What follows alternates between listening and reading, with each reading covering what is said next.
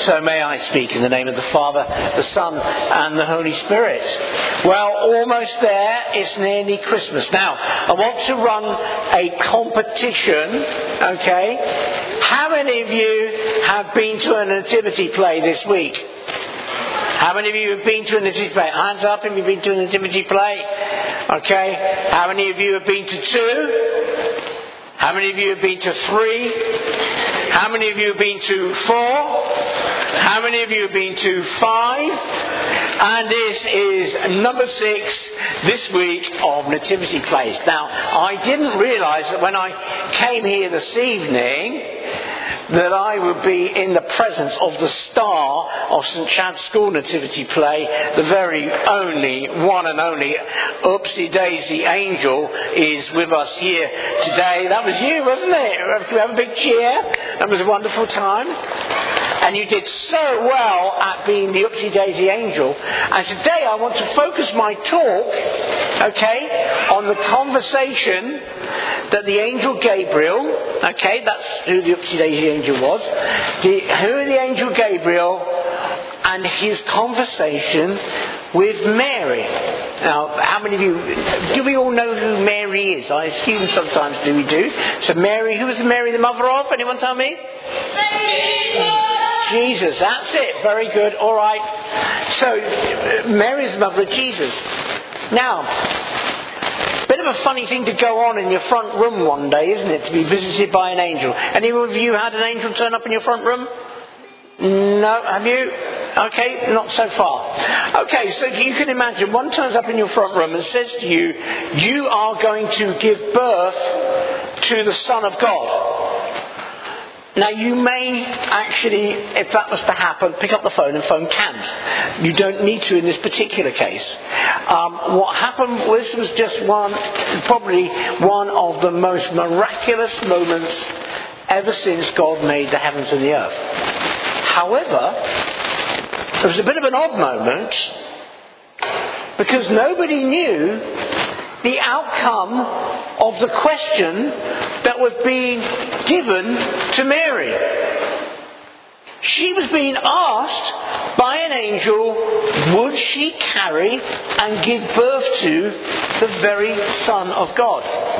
Now, for some of the people who've been with us every Sunday through Advent, you will know that our stories through Advent began with who? Who did we talk about first? The first person we mentioned, the first woman. Do we know what the name of the first woman was? Do you know, Adrian? No, no, no. First woman in the Bible. Anyone tell me? Eve. Okay, we talked about Eve. Eve was the first woman, and that first woman was asked a question, not by God, but by the devil. And she didn't know what to say, and she was thrown into a bit of a kerfuffle as to what to say about that. And instead of actually, what happened in this particular story is one woman ended up getting the blame and getting into trouble for something well, we're not really sure if she was responsible for. And then here we are at a second new creation moment, a new beginning, a new start, and here's this young woman being asked, what is she to do? And do you know what she said? Well, the Beatles told us. When I find myself in times of trouble, Mother Mary comes to me, speaking words of wisdom. Come on, be, let it be. She said, let it be to me according to your will. Now this is the crux of Christmas. Christmas isn't about a piece of whatever you're going to eat tomorrow morning or whatever it is you're going to have for lunch or the presents.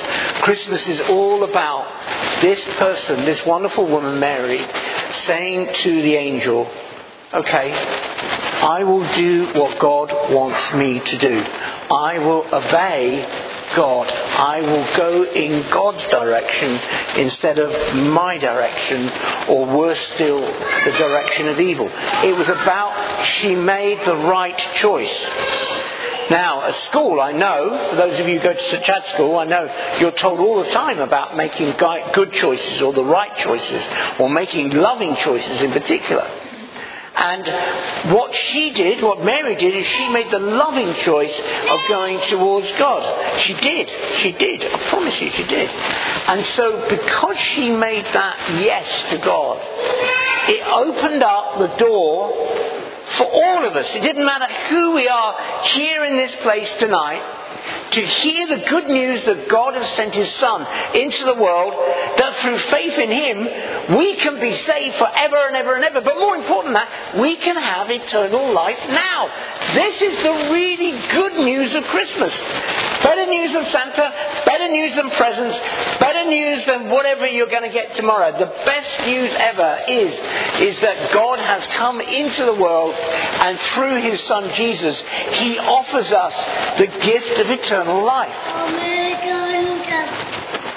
And the only thing that impedes that offer to all of us, whoever we may be, is the same as the one with Mary. Are we prepared this Christmas to say, God, let it be to me according to your will? Let my life have your life. Let my life enjoy the life that God gives to all of us through faith in Him. And so, really, that offer's there, whether we're little or whether we're older or whether you're absolutely ancient with a big long grey beard like I am. The offer of eternal life is given to us when we say, Let it be to me. Speaking words of wisdom, let it be let it be. So every time you hear that song in the future, I hope you're going to remember what I said about letting it be that we listen to what God says to us. We turn our lives in the direction of life, in the direction of life and love and hope, and we begin to follow God in the way of Jesus. Amen.